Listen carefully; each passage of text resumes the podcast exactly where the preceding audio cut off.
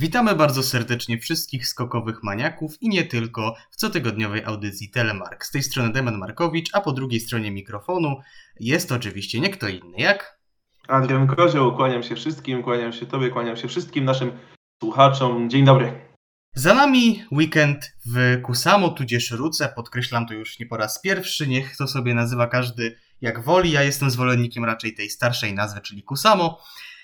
No i niestety trzeba powiedzieć, że jednak wietrzne było to Kusamo, bo, bo problemy z wiatrem, z warunkami nas nie ominęły i skoczków również. Spodziewaliśmy się, że może tym razem będzie trochę inaczej, zwłaszcza, że prognozy były, były optymistyczne, ale skończyło się to tak, jak się skończyło. Tak jak zazwyczaj rozpoczniemy naszą pogawędkę o tym wesołym skądinąd konkursie pod różnymi aspektami, e, od e, treningów, kwalifikacji i jak zazwyczaj postaramy się tutaj w bardzo skróconej formie, ponieważ najważniejsze były konkursy i to, co się właśnie w nich działo, więc w bardzo skróconej formie. Na treningach Kamil Stoch, jak i reszta Polaków zaprezentowali się mizernie. I trzeba powiedzieć to otwarcie, ponieważ o ile w Niżnym Takile na treningach Kamil Stoch pokazywał się z niezłej strony, notował, bodajże w obu treningach był w czołowej dziesiątce, no to tutaj Kamil Stoch, tak delikatnie mówiąc, to, to nie był ten najlepszy Kamil Stoch, jakiego sobie wszyscy możemy wyobrazić. No i pozostali Polacy nadal można powiedzieć forma z Niżnego Tagiłu. No Stefan Hula co prawda na treningach tak dosyć optymistycznie można powiedzieć, bo dwukrotnie zakwalifikowałby się do konkursu, gdyby treningi były konkursami, no ale w kwalifikacjach było zupełnie co innego. Z innych ciekawostek e, na treningach bardzo mocny był Daniel Huber, albo w sumie powiedzieć, że bardzo mocny to tyle co nic nie powiedzieć, bo w pierwszym treningu skoczył 146,5 metra, e, czyli metr, metra brakło Austriakowi do wyrównania rekordu skoczni. I wydawało się, że w konkursie również może być bardzo mocny, że on się na tej skoczni czuje po prostu wybitnie. No, czy tak było, zweryfikujemy już niebawem, ale jeśli chodzi o treningi, to wydaje mi się, że e, skupiając się na Polakach po prostu słabo, panie Adrianie. No wyglądało to, tak jak powiedziałeś, nie najlepiej, ale no to taka forma właśnie, taka forma jeszcze trzymająca z, z niżnego mm, Tagiłu Polacy ewidentnie jeszcze nie obudzili się w tym sezonie. Nie wygląda to dobrze. E, I ja tutaj, ja nie jestem absolutnie zwolennikiem powiedzenia, że, że prawda leży po środku, ale rozumiem głosy zarówno tych, którzy mówią, że to jest dopiero początek sezonu, że jeszcze odpalą, jak i głosy tych, że no jednak coś jest tutaj nie w porządku, że yy, no jeżeli jest to jeden konkurs, załóżmy, tak, no to ok, ale jeżeli jest tych konkursów więcej, no to tutaj raczej nie może być mowy e, o przypadku, ale z drugiej strony fakt, jest to początek e, sezonu, a mm, no, jeśli dobrze pamiętam, to e, w Niżnym Tagile i w Kusamo Polacy nie wygrali jeszcze nigdy. Niewykluczone, że tak właśnie jest. Na pewno nigdy tego nie było w Niżnym Tagile. Co do Kusamo nie mam pewności, a nie chcę tutaj naszych słuchaczy okłamywać. To ja nie byłem pewny, to ja nie byłem pewny co do, e, co do Tagilu, a co do Kusamo jestem pewien, że nie, że nie wygraliśmy. W Niżnym Tagile bodajże w ogóle tylko na podium stan, stał jako jedyny Piotr Żyła, pozostałym Polakom po prostu nawet na, na podium nie udało się stanąć, jeżeli mnie pamięć nie myli. Mhm, Okej, okay, no to nie, to, to, to w Kusamo wiem, że na pewno Żyła był na podium, Stoch i Małysz, ale nikt nie wygrał. Może, kto wie, wreszcie uda się wygrać w tym sezonie w Wiśle, ale no, co tu dużo mówić, nie zapowiada się na to. W kwalifikacjach było gorzej. Kiedy wy, wydawało się, że już gorzej być nie może, to oczywiście było gorzej. Eee, co prawda, nie zakwalifikował się tylko Stefan Hula. No ale właśnie, Stefan Hula przecież na treningach prezentował się całkiem jak na poziom polskich skoków na początku sezonu, przyzwoicie. No ale w kwalifikacjach zaprezentował się tak, jak się zaprezentował i do konkursu nie wszedł. Był 52, brakło mu 60 do Aleksandra Zniszczoła, który okazał się ostatnim szczęśliwcem. W wyniku jakby skoku, którego zawodnika on może mógł być szczęśliwy, to o tym jeszcze powiem. E, ale jeśli chodzi o pozostałych Polaków, Dawid Kubacki 48. Myślę, że ta cisza króciutka podsumowuje ten skok. Jakub Wolny 42. Ok. Stękała 37. Ok. Stoch czy Żyła 24, 38. Ech, co tu dużo mówić. A jeżeli chodzi o pociesznego Aleksandra Zniszczoła, który dostał szansę z występu w konkursie, no to te szanse sprezentował mu nie kto inny jak triumfator e, Pucharu Świata zdobywca kryształowej kuli z zeszłego sezonu, czyli Halvor Egner Granerud. Brawo, 53 miejsce Norwega. I zwycięzca ostatniego konkursu z Niżnego Tagiu sprzed tygodnia. Dokładnie, niesamowity wyczyn Norwega. No powiem ci, Adrianie, że przypomina mi się troszeczkę zakopane z zeszłego sezonu, kiedy to Granerud również tak naprawdę znikąd po prostu stał się kompletnie innym skoczkiem. No, kompletnie innym skoczkiem to jest, y, myślę, to jest mniej więcej powiedzieć tyle, co po prostu nic nie powiedzieć. Co na przykład powiedzieć, że forma Polaków na początku nam nie imponuje za bardzo. Y, wydaje mi się, że Halvor Granerud wręcz w tamtych momentach po prostu zapomniał jak się skacze, bo to jest nieprawdopodobne, żeby zawodnik, który Mm, jednego tygodnia wygrywa konkurs Pucharu Świata, a wcześniej jest na podium, teraz nagle nie kwalifikuje się do pięćdziesiątki, no to to jest raczej średnio poważne i można byłoby mówić, że no okej, okay, może mu skok nie wyszedł, może warunki. No ale w, w, niedzielę, o czym sobie powiemy, no nie było wcale lepiej, więc y, ogólnie na ten weekend do zapomnienia dla, dla Norwega. No oczywiście, my, my się mogliśmy cieszyć, że dzięki temu e, Oleg Zniszczał dostał szansę występ, na występy w konkursie. Mm, ponoć z tych zawodników, którzy mm, predestynowali do tego, żeby zastąpić Klemensa Murenkę, który miał pozytywny wynik na COVID, podobno z tych siedmiu zawodników był zdecydowanie najlepszy Oleg Zniszczał.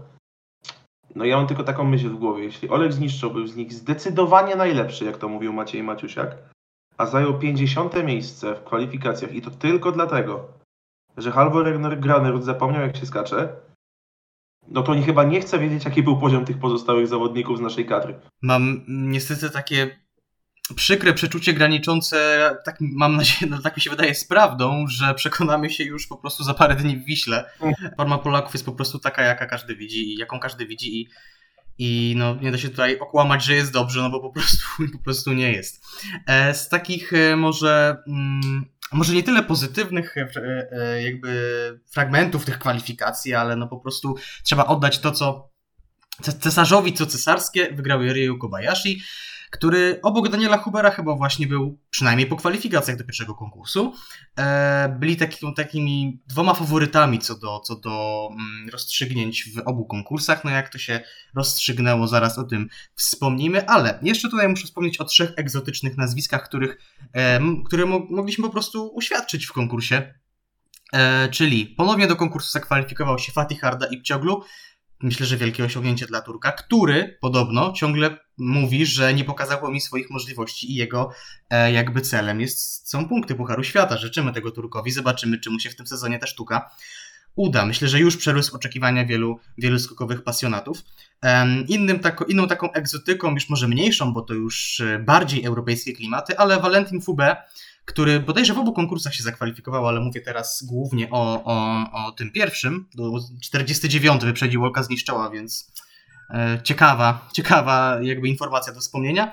No a jeszcze jedną informacją jest to, że zakwalifikował się do konkursu Giovanni Beresadola. Zarówno Włochów, jak i Francuzów nie było w Niżnym Tagile, więc teraz, kiedy oni pojawili się nagle w Kusamo i od razu no, dwójka z nich weszło do pierwszego konkursu, myślę, że należy zapisać to po stronie dużych plusów w przypadku tych dwóch, a zaliczając jeszcze do tego grona i ciąglu trzech zawodników. Tak, na pewno, bo yy, wiesz, tego się nikt nie spodziewa po nich. Każdy tutaj yy, tylko patrzy na te no, top 6, no dobra, no top 8 nawet nacji, bo jeszcze Szwajcarię i Rosję byśmy może dorzucili do tego grona bo Czesi są tragiczni, więc nie ma nawet co o nich wspominać. Ale fajnie, że tacy zawodnicy też kwalifikują się do konkursu. Myślę, że jeszcze fajniej by było, gdyby się udało im zdobyć punkty. Przecież pamiętamy, jaka była e, radość wszędzie, nawet w, Polsce, jak punkty zdobywał bodajże w Rasznowie chociażby Siergiej Tkaczenko, czy to było w Waldifieme, nie pamiętam dokładnie, ale w każdym razie tak było. I, I gdyby ta sztuka udała się ponownie, to myślę, że taki fajny powiew y, świeżości zawsze, takiej e, takiej radości, że zawodnicy, którzy no właśnie nie są nie są z tych najmocniejszych nacji, nie mają dostępu do takich rozwiązań technicznych jak, e, jak, te, jak te najmocniejsze reprezentacje. Mm, nie prezentują nawet takiego poziomu sportowego jak zawodnicy z tych nacji, też nie ma co się oszukiwać, ale jednakże e, potrafią gdzieś tam z nimi powalczyć, chociażby o kwalifikację do konkursu, a może w przyszłości o kwalifikację do punktów, to są, to są niewątpliwie dobre wieści, no i miejmy nadzieję, że to będzie takie delikatne chociaż pokrzepienie dla włodarzy z tych krajów, że troszeczkę bardziej zainwestują e, w skoki i w szkolenie potencjalnych młodych zawodników. Tak, jeżeli chodzi o y, serię próbną, bo myślę, że temat kwalifikacji możemy już zakończyć. Seria próbna napawała nas optymizmem, bo wygrał ją Kamil Stoch. Kamil Stoch na razie jest mistrzem w wygrywaniu serii, z które tak naprawdę niekoniecznie trzeba wygrywać, bo wygrał kwalifikacje do e, bodajże pierwszego konkursu w Niżnym Tagile, a teraz wygrał serię, serię próbną do pierwszego konkursu e, w Ruce, czy też tam w Kusamo, więc na razie Kamil Stoch w seriach, w których niekoniecznie trzeba wygrywać, a po prostu skoczyć na swoim poziomie top. Kamil Stoch w konkursie, no to tak już różnie z tym topem. W każdym razie, sam konkurs. E, wygrał w nim Ryu Kobayashi, notując 20 w swojej karierze e, wygraną, 20 wiktorię, już 20 można powiedzieć, przecież ten skoczek dopiero praktycznie co pojawił nam się parę sezonów temu na mapie e, tej szerokiej czołówki Pucharu Świata, a ma już 20 zwycięstw y, na swoim koncie. Może byłoby 21, ale o tym jeszcze wspomnimy. W każdym razie e, moi, mm, jakby mój drugi faworyt, Daniel Huber, dopiero 11. jeśli się nie mylę, muszę to jeszcze zweryfikować. A nie, 11 to on był po pierwszej 16. serii. 11 to on był po pierwszej serii, w drugiej serii spadło 5 miejsc, był na miejscu e, ostatecznie 16, ale warto podkreślić, że Angela Niszek podjął jakby rękawice, podniósł rękawice, walczył z Ryo Kobayashim o, o ten końcowy, końcowy triumf. Co prawda przegrał o 5,6 punktu, ale myślę, że mało kto spodziewał się, że Angela Niszek po prostu dorówna poziomem Ryo Kobayashiemu, czy chciałem powiedzieć Halvorowi, Ignerowi, Granerodowi, ale myślę, że akurat w tym przypadku to nie chciałby dorównywać do niego poziomem. E, ale też warto zauważyć, że na podium stanął Markus Eisenbichler. Oczywiście spodziewaliśmy się Niemca na podium, ale chyba raczej wszyscy, o ile tak mi się wydaje, że wszyscy wskazaliby, że raczej będzie to Karl Geiger, a tutaj e, ten no wydaje mi się, że jednak mniej lubiany wśród polskich, e, polskich kibiców Niemiec na tym podium się znalazł. Jakiś komentarz e, do podiumowiczów, czy przechodzimy już do tego, że Polacy zaprezentowali się tragicznie? Wiesz, to do samego konkursu bardziej, bo to, że tutaj Ryoyo Kobayashi i, i Andrzej Laniszek odskoczyli bardzo e, od reszty, bo trzeci Markus Eisenbichler do Laniszka stracił już 14,5 punktu, e, a, a kolejny Stefan Kraft do, do Markusa stracił e, prawie 15 no to to jest też chyba też nie, 14,6 dokładnie. No to to jest jednak no to jest przepaść punktowa na tego typu skoczni. No ale to jest to, że chociażby w pierwszej serii w czołówce byli zawodnicy, którzy w drugiej serii pospadali na niższe miejsca. E, czyli chociażby Timi Zajc, Yuki Sato, Naoki Nakamura, e, dobrze się zaprezentował w pierwszej serii, Robert Johansson, ale oni potem wszyscy tak na maksa popsuli swoje próby, że tutaj naprawdę ciężko to jakkolwiek yy, skomentować. Timmy Zajc w pierwszej serii 141, drugiej pum, 119. Yy, Yuki Yasato pierwszej serii 136, drugiej tak samo, pum, 119.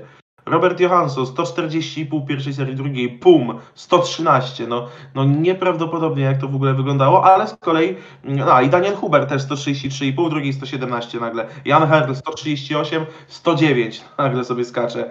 Mm, ale z kolei w drugą stronę powędrował Kilian Peje, jeśli o to chodzi. No bo on w pierwszej serii nie nadzwyczajny skok, 128 metrów. No nie, nie był to skok słaby, ale Wydaje mi się, że nic specjalnego, e, jak na to, jaki był poziom tych zawodów, ale drugiej serii nagle, proszę bardzo, odpalił rakietę 141,5 metra. Ostatecznie szósta pozycja dla Szwajcarii pokazuje, że te wysokie miejsca w Niżnym Tagile to absolutnie nie był e, nawet, nawet cień przypadku. No ale to, co najważniejsze, chyba już powiedzieliśmy, więc czas przejść do tego, co zrobili Polacy w tym pierwszym konkursie, chociaż tak naprawdę no to, co zrobili przez cały ten weekend. No co zrobili? No zrobili tak naprawdę niewiele, jeśli chodzi o pozytywy. Jeżeli chodzi o negatywy, no to tutaj moglibyśmy już zdecydowanie troszeczkę rzeczy powymieniać. No tak naprawdę wydaje mi się, że Kamil Sto do Kamila Stocha raczej nie możemy mieć za ten konkurs większych zastrzeżeń. Oczywiście on miał zastrzeżenia do siebie, bo czuł jak naj, najprawdopodobniej, zresztą to było też po nim widać, po, tym, po tej reakcji po drugim skoku, że stać go na więcej. To dobrze, że Kamil czuje, e, że stać go na więcej, znaczy, że zna swoje możliwości, wie, że ma jeszcze rezerwy. To można powiedzieć napawa nas ogromną nadzieją w kontekście dalszego, e, naszych konkursów Pucharu Świata. W każdym razie Kamila, jak już mówię, bym tutaj za ten pierwszy konkurs w ten sposób nie ganił, zważywszy na to, że no, mm, czy mamy prawo wymagać czegoś od Kamila, który już tyle tak naprawdę nam trofeów nas zdobywał i, i konkurs ta wygrywał? I na podium e, sobie stał naprawdę sporo razy, ale niestety reszta kadry. Piotr Żyła, okej, okay, punkty, wow, 23 miejsce, niesamowite osiągnięcie. I o ile to można jeszcze podciągnąć pod plusy, no to 33 miejsce Dawida Kubackiego, czy 37, 38 i 47 pozostałych naszych zawodników rozgraniczam, ponieważ po Dawidzie Kubackim spodziewałem się chyba jednak więcej niż po reszcie naszej kadry, czyli po Aleksandrze Zniszczole, mm, Andrzeju Stękale i Jakubie Wolnym. No to tutaj jest po prostu e, mizeria, tak można powiedzieć, bo to już nawet nie chodzi o to, że my nie mamy czwartego do drużyny. My nie mamy trzeciego do drużyny, panie Adrianie. Ja się zastanawiam nad pierwszym i drugim. Dlatego, że tutaj tak naprawdę no to raz jeden jest liderem, raz drugi skacze lepiej, bo tutaj Kamil potrafi pokazać, że, że stać go na dużo. Tu jakieś piąte miejsce, tu jakieś ósme, nagle boom, trzydzieste któreś i tak naprawdę nie wiemy w jakiej formie jest Kamil na początku sezonu. Potrafi wygrać kwalifikację, a potem nie kwalifikować się w ogóle do, do 30 w, w sensie do, do drugiej serii, czy y, w kwalifikacjach jest poza pierwszą 30. Y, no, wygląda to dziwnie i niepokojąco, bo Kamil jest po prostu bardzo nierówny na początku tego sezonu. Znaczy, ciężko powiedzieć, kto tu jest równy z naszych zawodników. No, Stefan Hula chyba najbardziej równy, ale no nie o taką równość nam myślę chodziło. No wygląda to po prostu dramatycznie i trzeba to powiedzieć wprost, no bo e, Dawid Kubacki, chociażby zwycięzca, mm, nie zwycięzca, ale no wysokie miejsce w każdym razie w letniej Grand Prix, chyba najwyższe z Polaków, jeśli dobrze kojarzę. I tutaj nagle jakby totalnie zapomniał, jak się skacze. Taki powrót Dawida Kubackiego sprzed pięciu sezonów, kiedy też latem skakał fantastycznie, bił rywali o głowę. Potem przychodziła zima, spadał śnieg, i Dawid Kubacki zapomniał jak się skacze i tutaj niestety zaczyna to wyglądać podobnie, bo faktycznie no w jednym tam konkursie miał jakieś tam 16 miejsce, no ale co to jest dla mistrza świata i zdobywcy turnieju czterech skoczni, zwycięzcy turnieju czterech skoczni? Mm, no, nie, nie mam, nie mam, nie po prostu nie wiem, nie wiem, co się stało z Dawidem Kubackim. Podobno znowu wznowił pracę z psychologiem, no ale biorąc pod uwagę efekty tej współpracy, to nie wiem, czy nie powinien jej szybciej tak naprawdę zakończyć, niż ją zaczął no tak naprawdę nie wiemy, co się dzieje w kuluarach, jakby od strony kuchni e, w pracy polskiej kadry. Wiem, że to, co powiedzmy jest na salonach, no to nie prezentuje się e, najlepiej w porównaniu z tym, do czego tak naprawdę Polacy nas przyzwyczaili na przestrzeni ostatnich lat za kadencji Stefana Horngachera czy Michala Doleżala. W każdym razie ten konkurs, mimo wszystko, zależy jak na niego patrzeć, no bo ze strony e, niżnego tagiłu, no to powiedzmy, że można powiedzieć, że tragedii nie było. Ale ze strony, mając jeszcze w pamięci, jak to wyglądało jeszcze w zeszłym sezonie, no to kompletnie inna reprezentacja i no nie wiem, czy to już należy bić na alarm w kontekście na przykład tego, czy Michał Doleżal powinien zachować posadę po tym sezonie, ale wygląda to naprawdę niepokojąco. Bardzo niepokojąco to się zgadza, ale no tutaj jak tu już ludzie, ja wiem, że ty tak nie myślisz, ale, ale są już ludzie, którzy zwalnialiby Doleżala E, i destabilizowaliby kadrę, która i tak już jest zdestabilizowana, e, jak nie wiem co, mm, no to to nie jest najlepszy pomysł, delikatnie rzecz ujmując. Jeśli taki stan rzeczy utrzyma się, nie wiem, do Willingen czy do Igrzysk Olimpijskich, no to wtedy, no oczywiście, no jest to wtedy wina trenera, jakby trzeba, przyjdzie czas rozliczeń, tak, ale no to na razie to są dwa konkursy. Nie wiemy, czy faktycznie coś Michał Doleża tutaj mm, zawalił, czy tutaj jest jakby średnio czy, czy jakby średnio wina leży po stronie trenera. Ciężko to będzie nam ocenić po, po dwóch weekendach. Wydaje mi się, że, że więcej będzie można y, powiedzieć, jakkolwiek miarodajnie to ocenić tak naprawdę y, dopiero y, po pierwszym periodzie, a tak naprawdę dopiero po turnieju czterech skoczni. E, znaczy powiem tak, początek tego sezonu mm, przypomina mi trochę, oczywiście wszystkim przypomina, sezon 2015-2016, kiedy e, radziliśmy sobie po prostu tragicznie. To był ostatni sezon pracy Łukasza Kruczka jako trener naszej kadry. Ale łudzę się być może, z racji tego, że jestem optymistą, łudzę się, że to może być sezon podobny do tego, w którym Kamil Stok został mistrzem świata w Waldifieme, bo jeżeli dobrze kojarzysz, my ten sezon zaczęliśmy jeszcze gorzej niż ten. Zaczęliśmy go po prostu fatalnie, nie kwalifikowaliśmy się tam do konkursów, do drugich serii. E, to były czasy, kiedy Dawid Kubacki zdobywał swoje pierwsze punkty w Pucharze Świata. My tam, Aha, w, dru- my tam, w, dru- 12, tak? my tam w drużynówce, my tam w drużynówce byliśmy w stanie przegrać nawet z reprezentacją, z reprezentacją Francji. Tak, ostatnie miejsce, ostatnie miejsce w Kusamo, zgadza się.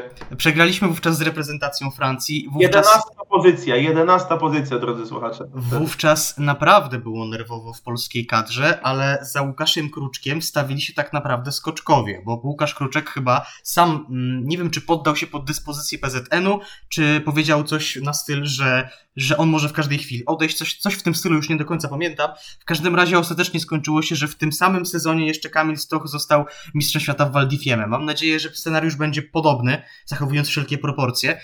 E, ale no jak będzie, tak naprawdę nie wie tego nikt i miejmy nadzieję, że będzie jak najlepiej. Drodzy słuchacze, jeśli chodzi o pierwszy konkurs, myślę, że możemy ten temat zamknąć, ponieważ za dużo pozytywów nie, nie, nie powiedzieliśmy i nie chcemy aż chyba tak bardzo pogrążać naszych skoczków. Jeszcze mam przeczucie, że jeszcze zdążymy się na przestrzeni audycji bardziej pogrążyć naszych, naszych skoczków, oby nie. W każdym razie e, już niedługo wracamy wraz z drugimi kwalifikacjami, drugim konkursem. No i tym, co się przed tymi kwalifikacjami wydarzyło z Ryu Kobayashi. Nie odchodźcie daleko, bo będzie bardzo interesująco.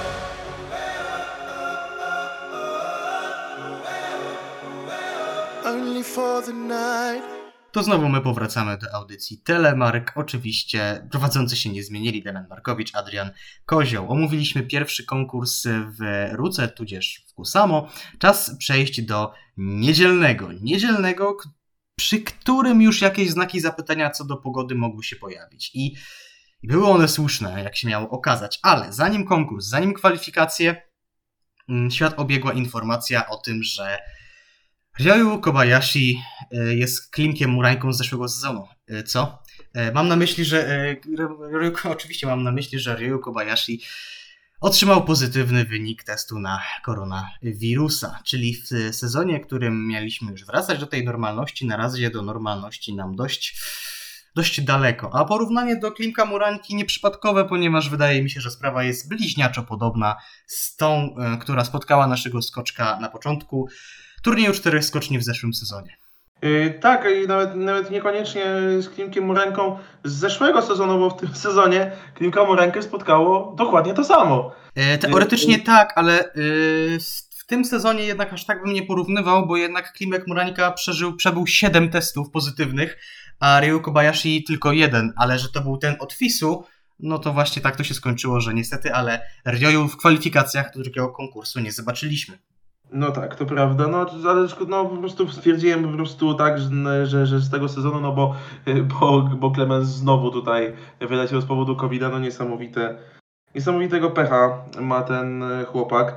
Y, Ryoyo Kobayashi zresztą też, no bo najpierw ta dyskwalifikacja mu się przydarzyła, y, potem właśnie tak jak teraz ten COVID nieszczęsny i mam takie wrażenie, teraz jakby troszeczkę z innej beczki za, zacznę, zahaczę o, o troszeczkę inny temat, yy, bo potem zapomnę po prostu. Nie masz wrażenia, że Karl Geiger poza równą formą i stabilną na początku tego sezonu ma gargantuicznego farta? Bo zobacz, że odpadają albo sami wykruszają się ci jego główni rywale. Stefan Kraft, który w drugim konkursie y, w Niżnym Tagile zajął miejsce na podium, do pierwszego się nie zakwalifikował. Ryoyu Kobayashi, który stanął na podium w pierwszym konkursie w Niżnym Tagile, w drugim został zdyskwalifikowany. Tutaj wygrał pierwszy konkurs w Ruce, w drugim yy, no, został też jakby zdyskwalifikowany przez, yy, przez pozytywny test na koronawirusa. Halvor Granerud, który też mu zagrażał. W obu konkursach stał na podium w Niżnym Tagile, drugi wygrał. Tutaj nagle nie zakwalifikował się do obu konkursów, podczas gdy Karl Geiger w każdym z tych konkursów był w czołówce i pewnie cały czas trzyma koszulkę lidera. Więc właśnie chodzi mi o to, że on oczywiście poza tym, że prezentuje formę bardzo wysoką i równą, bo prezentuje ją niewątpliwie, no to wydaje mi się, że jednak y, na początku tego sezonu do tych umiejętności doszło mu również bardzo dużo szczęścia. Ja powiem tak, e, jestem zdania, że suma szczęścia w sporcie zawsze wychodzi na zero i o ile teraz e, Karl Geiger w jakiś sposób unika, czy to własnych wpadek, czy, czy w jakichkolwiek innych negatywnych informacji z nim związanych, to mam przeczucie, że jednak ostatecznie, taką przynajmniej mam nadzieję, wszystko to się jakoś, tak, jakoś wyrówna, bo konkursów jest, jest naprawdę dużo. Nie jest powiedziane, że, że Niemców też nie, oczywiście nie życzę im tego, nie jest powiedziane, że Niemców też nie spotka problemy z COVID-em. Karl Geiger generalnie raczej jest dosyć stabilnym zawodnikiem. Oczywiście może mu się zdarzyć, nawet w zeszłym sezonie mu się zdarzało um, nie być powiedzmy w czołowej dziesiątce, był pamiętam w trzeciej... Wiesz, tego nie było chyba nawet w Sapporo, jeśli dobrze kojarzę. W trzeciej dziesiątce, jeśli dobrze kojarzę, w dwóch konkursach w Sapporo, ale w, Sap ale w Sapporo akurat może nie, bo Sapporo nie było w zeszłym sezonie. Ale na pewno była taka dwa sytuacja, że... temu, przepraszam, dwa sezony temu, to mi się wydaje, że Geiger chyba w obu konkursach do trzydziestki nie wszedł nie jest to wykluczone. Niemniej Karl Geiger raczej jako tako można powiedzieć, że słynie z tego, że jest w miarę regularny. On może nie, on może nie, nie, nie staje jakoś bardzo często na podium, e, czy bardzo często nie wygrywa, ale jest regularny i mi się wydaje, że tą regularnością, przynajmniej na początku sezonu, może wyrobić sobie niemałą przewagę, ale tak naprawdę wiemy, że zbliża się turniej czterech skoczni, czyli od 20 chyba lat przeklęty turniej dla Niemców, więc zobaczymy jak będzie się e, Karl prezentował e, na niemieckich i austriackich skoczniach już e, niebawem, bo za niespełna miesiąc chyba, jeśli się nie mylę. W sumie dokładnie miesiąc. No ale jeżeli chodzi o te kwalifikacje, no to tak jak już mówiłeś, Granerud ponownie się pozbłaźnił, co tu dużo mówić, nazwajmy rzeczy po imieniu. Potwierdza to tylko fakt, że jeżeli mu nie podpasuje coś w skoczni albo w danym dniu, no to to jest kompletnie inny skoczek. Ale oprócz Graneruda też inny no może nie faworyt, ale przynajmniej początek sezonu na to wskazywał. Solidny skoczek się wykruszył z rywalizacji o Puchar Świata, czyli Naoki Nakamura. I jak możesz pełać niechęcią do tego skoczka, no to musisz przyznać, że to było zaskoczenie, biorąc pod uwagę, że Naoki na początku sezonu prezentował się naprawdę bardzo solidnie. Czy tak, początek sezonu miał naprawdę bardzo dobry i raczej to było zaskoczenie, według mnie, że, że Naoki tak wysoko był. Tutaj, no nie powiedziałbym, że zobaczyliśmy typowego Nakamurę, ale raczej wydaje mi się, że po tym, co prezentował sobą w zeszłych y, sezonach, no to raczej na początku sezonu, gdybyś miał do wyboru, y, widząc rezultaty, że był 52, a był czwarty i miał wytypować, co jest prawdą, nie wiedząc jakby co się stało, tylko wytypować na ślepo przed sezonem, to raczej nie wytypowałbyś tego, że Rio będzie czwarty. Znaczy powiem tak, gdybym miał y, zabawić się inaczej i wytypować po samych pozycjach, co to za skoczek, to przede wszystkim powiedziałbym, że to Mariusz Lindwik, e, bo nie spodziewałbym się, że Naoki zajmie czwarte miejsce, ale no trzeba przyznać, że całkiem solidnie prezentował się w Niżnym Tagile. E, no teraz przytrafiła mu się ta wpadka, e, bo raczej pozytywnych skoków nie nazwałbym wpadką, raczej zaskoczeniem, tak jak mówiłeś, ale no Wydaje mi się, że Naoki nie jest tak słaby, jak go y, opisujesz, ale, nie, ale też nie jest tak dobry, jak go inni opisują. No, czwarte miejsce to nie jest jego poziom na ten moment. Tak mi się przynajmniej wydaje. Jeżeli chodzi o Polaków w kwalifikacjach, 5 na 7 nie zakwalifikował się Andrzej Stękała i Stefan Hula. Czyli Stefan Hula ma w tym momencie 100% kwalifikacji, w których nie udało mu się przejść do konkursu. Ci fantastyczna statystyka. Pozostali Polacy w środku zawodników, którzy te kwalifikacje przeszli. Najlepszy Piotr Szyła, a z tego grona najgorszy 31 Kamil Stoch. No to już był jakiś, jakiś mały pozytyw, że pięciu Polaków w czołowej 31. Do jakich czasów nam przyszło prowadzić audycję, panie, panie Adrianie. Ale w każdym razie Kurt Geiger kwalifikacje wygrywa. E, Jan Herli jest na miejscu drugim, Markus Eisenbichler trzeci, ale coś na co bym zwrócił uwagę, 40-letni Simon Aman na czwartym miejscu po skoku na 140,5 metra. Pięknie to wygląda. W ogóle dobrze patrzy się na Amana i w ogóle na Szwajcarów, no ale mm, Gregor Deschwanden ma lat 30, Kilian Poje 26, Dominik Peter to tam też około 20, po- no nie, może niewiele ponad 20, y, więc y, no to są zawodnicy, którzy są w sile wieku po prostu. Natomiast Simon Aman, no 40 lat, to, to, to, że już nie jest y, siła wieku, no chyba, że nazywasz się Noriaki Kasai. Bo, bo, bo Noriaki w wieku 42 lat, przypomnijmy, został wicemistrzem olimpijskim w Soczi. No ale no, nie, nie, każdy jest drugim Kasaim. Fajnie by było, gdyby w przypadku Ammana ta historia y, z Kasaiego się powtórzyła, aczkolwiek no, ciężko jest nam w to uwierzyć. Dlatego te dalekie skoki em, szwajcarskiego czterokrotnego mistrza olimpijskiego, e, dalekie tak bardzo nas cieszą, zwłaszcza, że to zawodnik po prostu przesympatyczny, którego myślę nie sposób nie lubić. Pamiętajmy, że Simon Aman zawsze szykuje formę na turniej czterech skoczni, więc zobaczymy, jak to będzie wyglądało w tym. I na igrzyska, ale to na igrzyska to tak mniej więcej co 8 lat. Zobaczymy, jak to będzie wyglądało w tym i w następnym roku, bo przecież turniej czterech skoczni odbywa się na przestrzeni dwóch e, lat, jedna edycja. Dobrze, przejdźmy już może do konkursu, ponieważ troszeczkę się zapędziliśmy w te kwalifikacje. Ja zawsze będę to podkreślał. Niedziela musi być gorszym, e, musi stać pod znakiem gorszego konkursu niż, e, niż sobota, bo tutaj z kolei, jak mieliśmy chociaż w dziesiątce na ósmym miejscu bodajże Kamila Stocha w pierwszym konkursie, no to w tym drugim mieliśmy również dwóch Polaków. Bardzo stabilnie. Szkoda, że za każdym razem innych. No i tym razem był to 23 Jakub Wolny i 27 Piotr Żyła. Cieszy to, że Jakub Wolny w tym drugim konkursie, w tym drugim dniu w niedzielę, ustabilizował swoje skoki w okolicy 130 metra. Nawet nie jestem pewny, ale chyba krótszego skoku niż 130 chyba nie oddał tego dnia. Także to jest mały plusik. Miejmy nadzieję, że będzie szedł tylko do góry. E, no ale właśnie. Kamil Stoch, który przejechał próg 41. Aleksander zniszczał, e, który wydawało się, że nie skoczył źle. Punkt K, 125 metrów.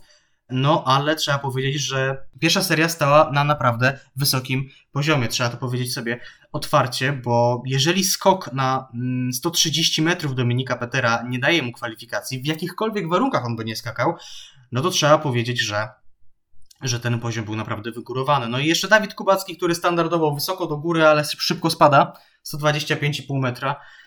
No tragicznie wygląda to w przypadku Dawida Kubackiego i o tym jeszcze wspomnimy, ale zastanawiam się, czy jego byt w drużynówce w Wiśle ma jakikolwiek sens. Powiem tak, jest coś, a propos drużynówki w Wiśle, Nie wiem, czy do tego tematu będziemy jeszcze dzisiaj wracać, chociaż i tak już wspominaliśmy o tym, więc nie wiem, czy będzie sens później to musić, że tak powiem, po raz kolejny. Nasz byt w drużynówce nie wiem, czy ma jakikolwiek sens, bo tutaj chodzi o to, że może niekoniecznie o awans do drugiej serii to się raczej nie boję, ale bardzo Ja poważnie... też się nie boję, zwłaszcza, że prawdopodobnie będzie 9 reprezentacji. No właśnie, ale zaczynam się bardzo poważnie bać o to, że Polacy wypadną z top 6. To już jest niestety To- bardzo prawdopodobne. co y, zdarzało się ostatnio bardzo rzadko i mogą nas wyprzedzić zarówno Szwajcarzy, jak i Rosjanie. Więc możemy być nawet na ósmym miejscu, jeśli yy, zakładając, że do Wisły nic się nie zmieni i nagle cudownie yy, nie zaczną skakać dobrze nasi liderzy. No umówmy się, jeśli liderzy nie będą skakać dobrze, to nowi liderzy się nie wyłonią. Kuba Wolny nie pociągnie tej reprezentacji, nie, nie czarujmy się. Nie w tym, na pewno nie na, nie na tym etapie. Zresztą przestańmy traktować 26 czy 27-letnich zawodników jak, jak młodych perspektywicznych, bo to, bo to mija się po prostu z celem. Stor w wieku 27 lat yy, niespełna zostawał mistrzem olimpijskim. Nikt nad nim parasola ochronnego nie rozkładał, więc, yy, więc tutaj też yy, no, nie możemy łudzić się i wiecznie czekać. Jestem po prostu zdania, że tutaj będzie bardzo ciężko sklecić nam e, czwórkę i to nie o to chodzi, że będzie ciężko dobrać czwartego.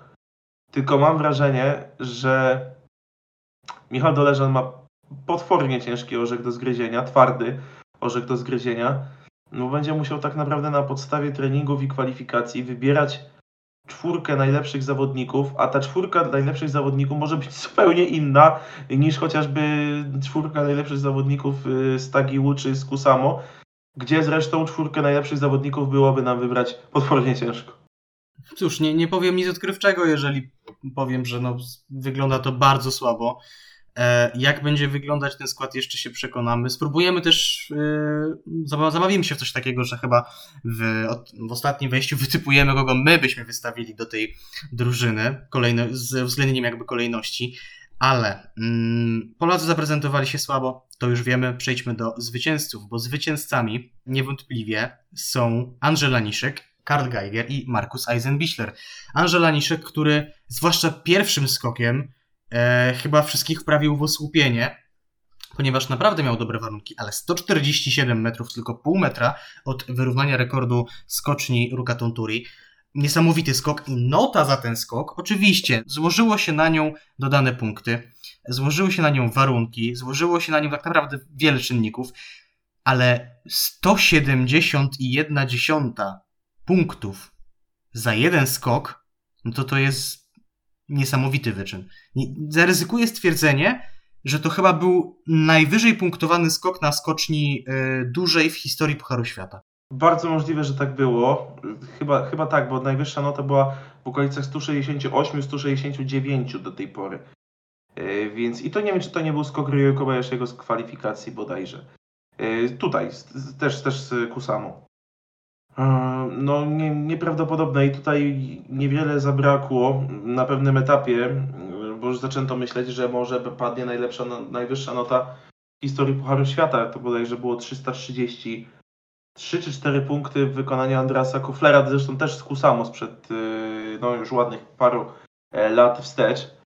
Mm, No ale druga seria tutaj wszystko nam wywróciła do góry nogami, bo tak naprawdę pierwsza seria naprawdę ładna. Ładnie się oglądało, fajnie tę pierwszą serię. Nawet jury nie, nie przeszkadzało specjalnie, ale w drugiej i jury zaczęło mm, odwalać ryż.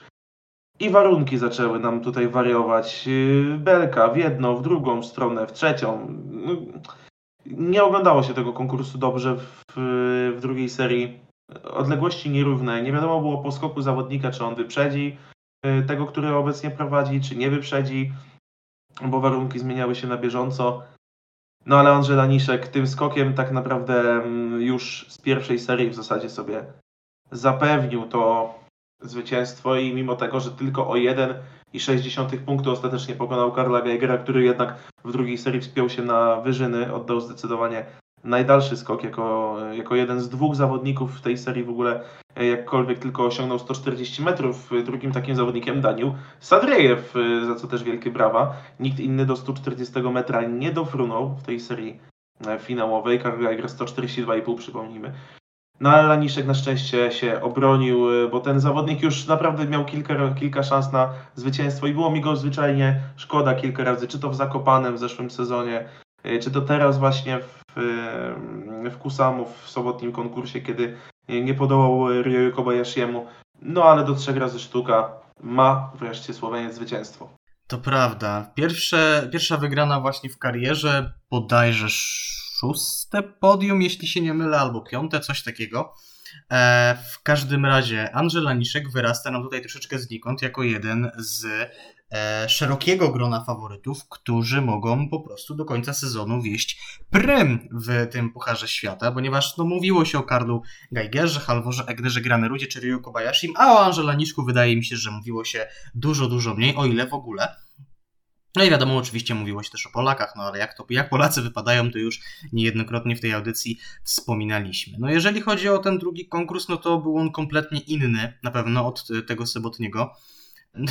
Dość powiedzieć, że pierwsza i druga seria to wyglądają jakby z dwóch kompletnie innych dni, ale uwierz mi, Adrian, że naprawdę prognozy nie, nie zapowiadały, że Kusamo będzie typowym Kusamo, że Kusamo tym roku będzie sprawiedliwe. Tak się wszystkim e, wydawało. I do pewnego stopnia tak było, no ale druga seria przypomniała wszystkim kibicom, dlaczego e, Ruka Tunturi nie jest może najbardziej e, sprawiedliwą skocznią e, na świecie, tak może to oględnie, oględnie ujmę. E, tak naprawdę w tej drugiej serii zależało od najwięcej, kto wylosował dobry, a kto wylosował zły los. To może tak bardzo króciutko. Dobry los moim zdaniem wylosował tak. E, Stefan Kraft, który zaliczył ogromny awans, chociaż oczywiście Stefan Graf też jest uznanym skoczkiem, więc na pewno nie można wszystkiego e, jakby mm, opisywać tym, że miał po prostu farta. E, Kilian Peje, który również zanotował spory awans. Daniel Sadriejew może nie aż tak, chociaż naprawdę uznany, udany skok z jego strony. Stefan Laje. Stefan Laje również no to tak z tych pozytywów. No i, z tych... Andreas, I Andreas Weinger, myślę, mimo wszystko. Chociaż to ogólnie to był dobry konkurs dla niego, dziesiąte miejsce. Ja nie pamiętam, kiedy ostatni raz Andy był w ogóle w dziesiątce, a tutaj 132,5. W drugiej jeszcze lepiej, 138,5. Solidny konkurs. No to trzeba, to trzeba oddać Stefanowi Horngacherowi. Przegrał o jedną dziesiątą ze Stefanem Laje i o trzy dziesiąte z Manuelem Fetterem miejsce ósme, więc tutaj jeszcze mógł być nawet wyżej to trzeba przyznać e, Stefanowi Horngacherowi, że jakim betonowym trenerem by nie był, to na razie Andreasa Wellingera można powiedzieć, że jako tako naprawił. W porównaniu z tym, jak skakał Andreas Wellinger jeszcze niedawno, no to to jest nieba ziemia. Z kolei do takiego wesołego grona tych, którzy jednak zostali przysłowiowo wycięci, można zaliczyć czterech skoczków po kolei. Pius Paszkę, Yuki Asato, Robert Johansson i Kamil Stoch, ale Kamil Stoch nie ułatwił zadania, powiedzmy sobie tym, że no ten próg przejechał. No tak, no już tutaj mówiliśmy jeszcze przed audycją, że, że Kamil Stok tak naprawdę no, odbił się z bóli. Mm, I, jakkolwiek złe te warunki by nie były, no to no nie, nie pomógł sobie, tak jak wspomniałeś o tym. Gdyby odbił się chociażby na czas, to myślę, że chociażby te kwalifikacje do 30 by miał. E, a co do zawodników, jeszcze takich, którzy no może nie tyle, że zostali wycięci, ale no w drugiej serii po prostu nie podołali po raz kolejny Jan Herl spada. W drugiej serii kapitalne 104,5 metra. Frederik Willumstadt, który skoczył tylko 31,5 metra krócej niż w pierwszej serii. 103 w drugiej serii. Kto tutaj jeszcze? Daniel Andretande, 129,5 w pierwszej, 114,5 w drugiej. Piotr Żyła. Piotr Żyła, jak najbardziej. 140 metrów w pierwszej serii, miejsce w czołowej dziesiątce, spadek do trzeciej na miejsce 27, gdzieś tam w okolice Aschenwalda, Tandego, w tamtych rejonach, y, gdzieś nam się zadomowił Piotrek. 112 metrów, y, no fatalny ten drugi skok Piotka, ale tam y, też jakiś błąd popełniony, zdaje się też dostał podmuch, jeśli dobrze pamiętam. Y, także tutaj też wina zawodnika na pewno, natomiast warunki też się do tego przyczyniły. No i Filip Aschenwald, który 134,5 metra pierwszej 114,5 i Tymi Zajc, który powtórzył osiągnięcie z soboty i znowu z pierwszej dziesiątki spadł sobie do drugiej. Warunki były złe, szyny były złe, podwozie było złe. A kto był dobry, zły i brzydki, naszym zdaniem przekonacie się, drodzy słuchacze, już niebawem, ponieważ tuż po przerwie muzycznej dzbany, kozaki i gala weekendu. Oczekujcie.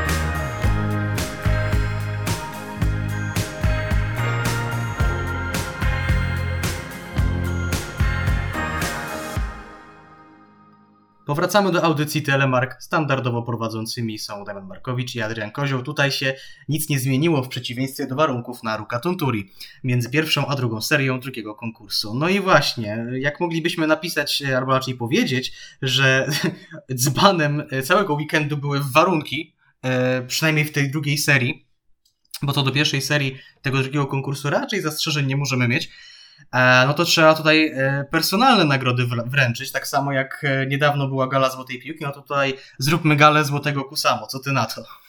Złote Kusamo, ale to będzie takie takie złoto tom, tombakowe to, to Kusamo, bo będą zarówno nagrody dla kozaków, jak i dla dzbanów i no i ciężko tutaj wręczać, no chyba, że dzbany ze złota będziemy wręczać. O, takich dzban ze złota w sumie to bym nawet nie pogardził. E, zważywszy, że byłby ze złota. E, to ja taki, taki, takim dzbanem mogę być co tydzień. W każdym razie, e, standardowo Austria, Japonia, tak, Niemcy. Jest razem ze mną, także wiesz. Biorąc pod uwagę nasze typy, to ciężko nas inaczej zaklasyfikować. Standardowa kolejność już. O ile dyspozycja Polaków się nie zmieni, to standardowa. Austria, Japonia, Niemcy, Norwegia, Słowenia, reszta świata, bezludna wyspa i dopiero Polska.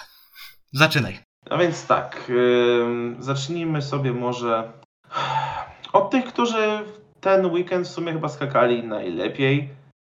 Co prawda nie mieli indywidualnego zwycięzcy, no ale jednak yy, w obu konkursach mieli zawodników na podium.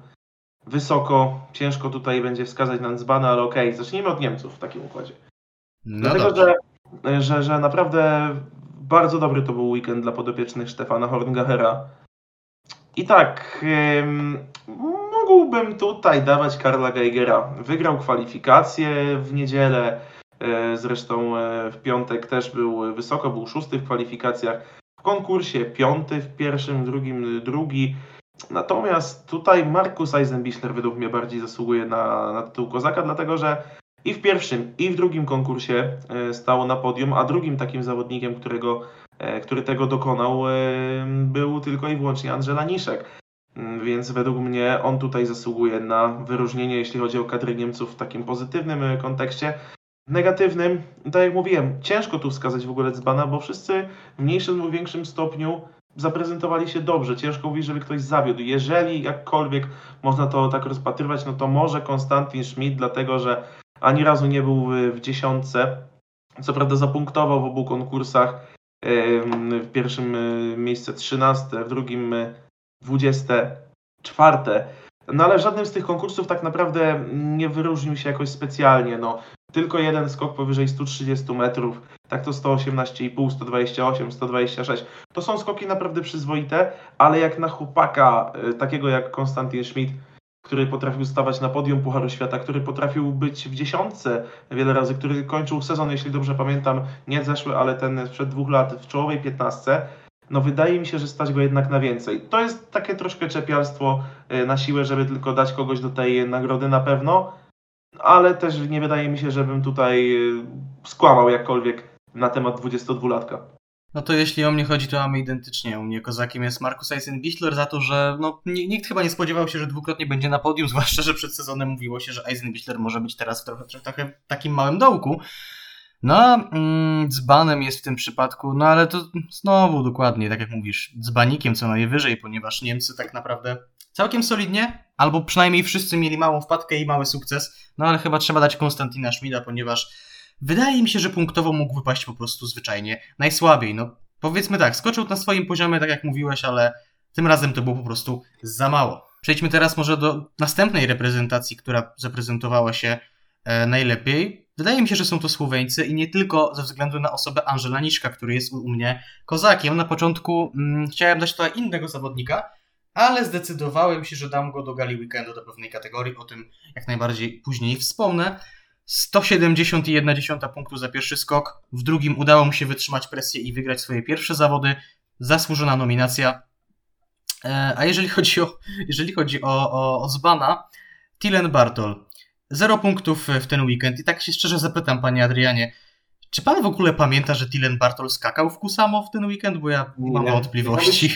No szczerze nie pamiętam. Oglądałem oba konkursy, nie pamiętam go. Ja tu szukałem gdzieś Domena Prełca, żeby go znowu dać, ale on chyba nawet nie przyjechał do... Nie przyjechał, ponieważ tym razem pojawił się Peter Prełc. No więc właśnie, zresztą po tym jak Domen się prezentował w Niżnym Tagile, to tutaj, nie wiem, mogliby Roka Justina ściągnąć z emerytury i prawdopodobnie radziłby sobie lepiej niż... Myślę, że nawet, myślę, że nawet Yuri Tepesz by sobie poradził. No właśnie, to byliby zawodnicy, którzy pewnie lepiej by się zaprezentowali od, od Domena Prelca. Fatalny początek sezonu w wykonaniu tego młodzieńca. Znów się chyba zgodzimy, zgodzimy no bo e, nie można dać nikogo innego, wydaje mi się, ze Słowenii niż Andrzej Laniszek. Miejsce drugie, miejsce pierwsze, regularne skoki powyżej 140 metrów. Regularne dalekie skoki przede wszystkim. Żadnych wpadek nie miał. Równo, daleko, ładnie stylowo. Świetnie się patrzyło na tego, na tego zawodnika. Bardzo, bardzo też ładnie stylowo skacze.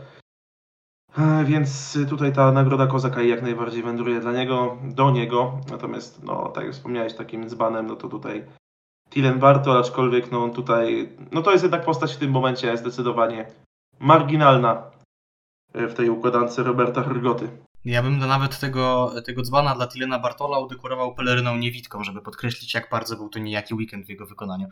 E, idąc dalej, mm, idąc dalej, reprezentacja wydaje mi się, że Japonii, no bo trzeba powiedzieć, że Ryo Kobayashi wygrał ten pierwszy konkurs, w drugim miał sporo pecha, no bo trzeba pechem trzeba nazywać teraz te pozytywne wyniki COVID-a. Jeżeli tego COVID-a się nie ma, a wydaje mi się, że Ryo go e, raczej nie ma. Ale tutaj akurat z Japonią był taki problem, że tak naprawdę żaden Japończyk nie zapunktował w obu konkursach. Ani Ryo Kobayashi wiadomo, ani Yukiya Sato, Junshiro Kobayashi, Keiichi Sato, e, Daiki Ito czy Naoki Nakamura, żaden nie zapunktował w obu konkursach, więc w pewnym sensie na wyrost można powiedzieć, e, ja dałem e, nagrodę Kozaka Ryu Kobayashiemu za to, że spodziewam się, że gdyby on skakał w drugim konkursie, co moim zdaniem mu się należało, no to on przynajmniej na tym podium by się znalazł. Dlatego tak naprawdę za jeden konkurs i za piątkowe e, występy w treningach i kwalifikacjach ta nagroda ląduje e, dla pociesznego Japończyka, zaś u mnie dzbanem jest Keiichi Sato, który z kolei jako jedyny Japończyk nie zapunktował w żadnym konkursie.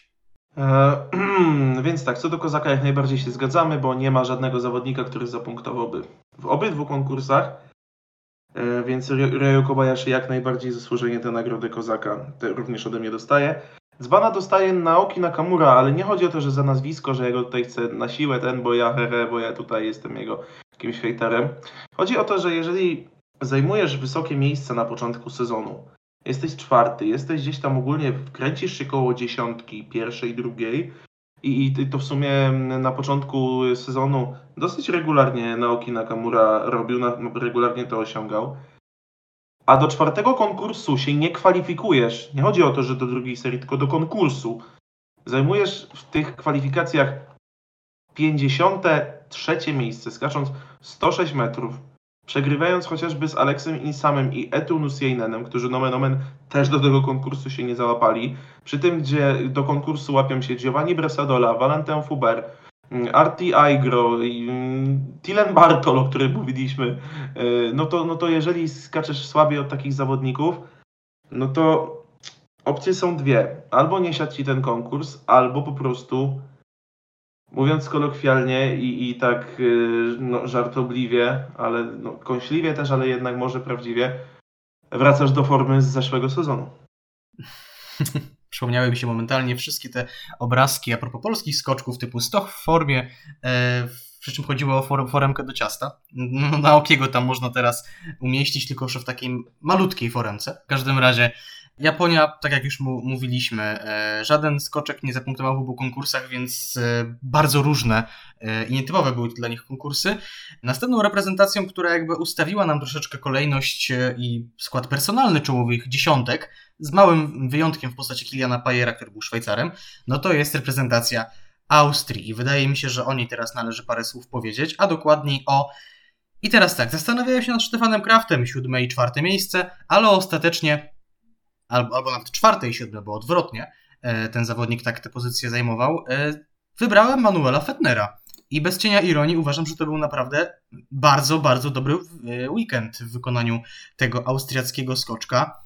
W pierwszym konkursie był w trzeciej dziesiątce, jeśli się nie mylę, na miejscu 22. W drugim konkursie w czołowej dziesiątce na miejscu 8. D- Pamiętajmy dalej, że ten skoczek ma 30, bodajże 6 lat. W tym sezonie, czy tam nawet w lecie, nie pamiętam kiedy ma urodziny, będzie miał 37. On sezon temu nie był w żadnej kadrze, a i tak y, był w czołowej dziesiątce bodajże w Rasznowie. E, Teraz też pokazuje się z naprawdę dobrej strony i jest tak naprawdę trzeba to otwarcie powiedzieć, mocnym punktem reprezentacji Austrii. I wydaje mi się, że ta nominacja jest jak najbardziej dla niego zasłużona, a przynajmniej ma. Są solidne argumenty, żeby, żeby się z tym zgodzić. Nad dzbanem jest potężny Jan Herl, który gdyby zrobić klasyfikację pierwszych serii i klasyfikację drugich serii, no to Jan Herl w tej pierwszej klasyfikacji byłby w czołowej dziesiątce co najmniej, a w drugiej w klasyfikacji drugich serii to zgaduję, że mógłby mieć 0 punktów. No, to jest prawda. Jan Hart wygląda po prostu dziwacznie na początku tego sezonu. To myślę, że to jest dobre słowo, żeby określić jego formę. E, Ale zanim tutaj do dzbanów przejdziemy, no bo w kategorii kozaków to raczej nie będziemy e, sympatycznego Jaśka rozpatrywali. No, żaden z Austriaków nie stanął na podium. E, Stefan Kraft zaprezentował się mm, zdecydowanie najlepiej, no bo był czwarty i siódmy. E, Natomiast faktycznie e, Manuel Fettner w obu konkursach zapunktował. No w tym pierwszym troszeczkę ten drugi skok nie siadł mu, bo, bo tam 100, e, chyba 16,5 metra w drugiej serii, co zaowocowało spadkiem do trzeciej dziesiątki ostatecznie. Mm, No i chyba on tym kozakiem jest faktycznie, no bo faktycznie, no Stefan Kraft, miejsce czwarte, miejsce siódme, ale jego chyba stać na więcej. To jest chyba, na pewno stać go na więcej. To jest dwukrotny zdobywca kryształowej kuli. To jest zwycięzca turnieju czterech skoczni. To jest zawodnik, który miał medal e, w lotach, tak?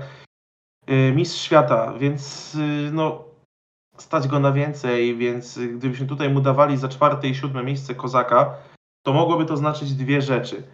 Albo, że z jego formą na początku sezonu jest bardzo, bardzo źle i chcemy go wyróżnić, albo, że reszta kadry skakała tak tragicznie, że po prostu musimy wybrać Krafta.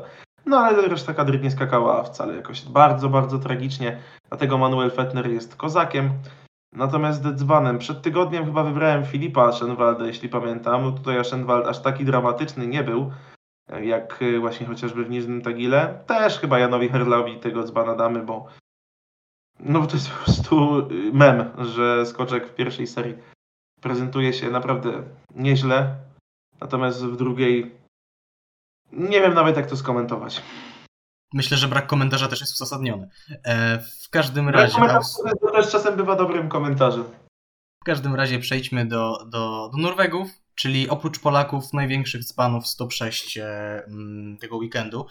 A mówię to dlatego, że ich lider po prostu przestał być Halvorem Egnerem Granerudem z zeszłego sezonu, a stał się Halvorem Egnerem Granerudem sprzed sezonów przynajmniej kilku, bo Kusamo kompletnie inny, odmieniony Granerud, oczywiście w tym negatywnym sensie, dlatego on zdecydowanie bez cienia zwątpienia jest tutaj dzbanem wśród Norwegów.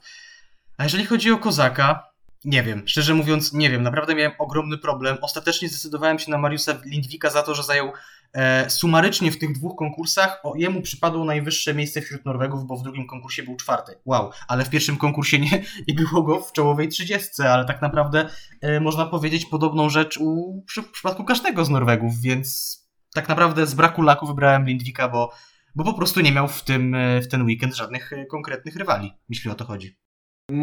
No tak, okej, faktycznie. Ja z kolei za ten weekend Kozaka dam, to będzie kontrowersyjne, ale dam go Robertowi Johanssonowi, który w pierwszym konkursie e, co prawda 140,5 w pierwszej, drugiej 113, ale no drugi został wycięty po prostu przez sędziów. Tak samo jak w drugiej, tak samo jak w drugim konkursie w pierwszej serii został no po prostu wycięty także e, no bo 101,5 metra na litość boską, co to było?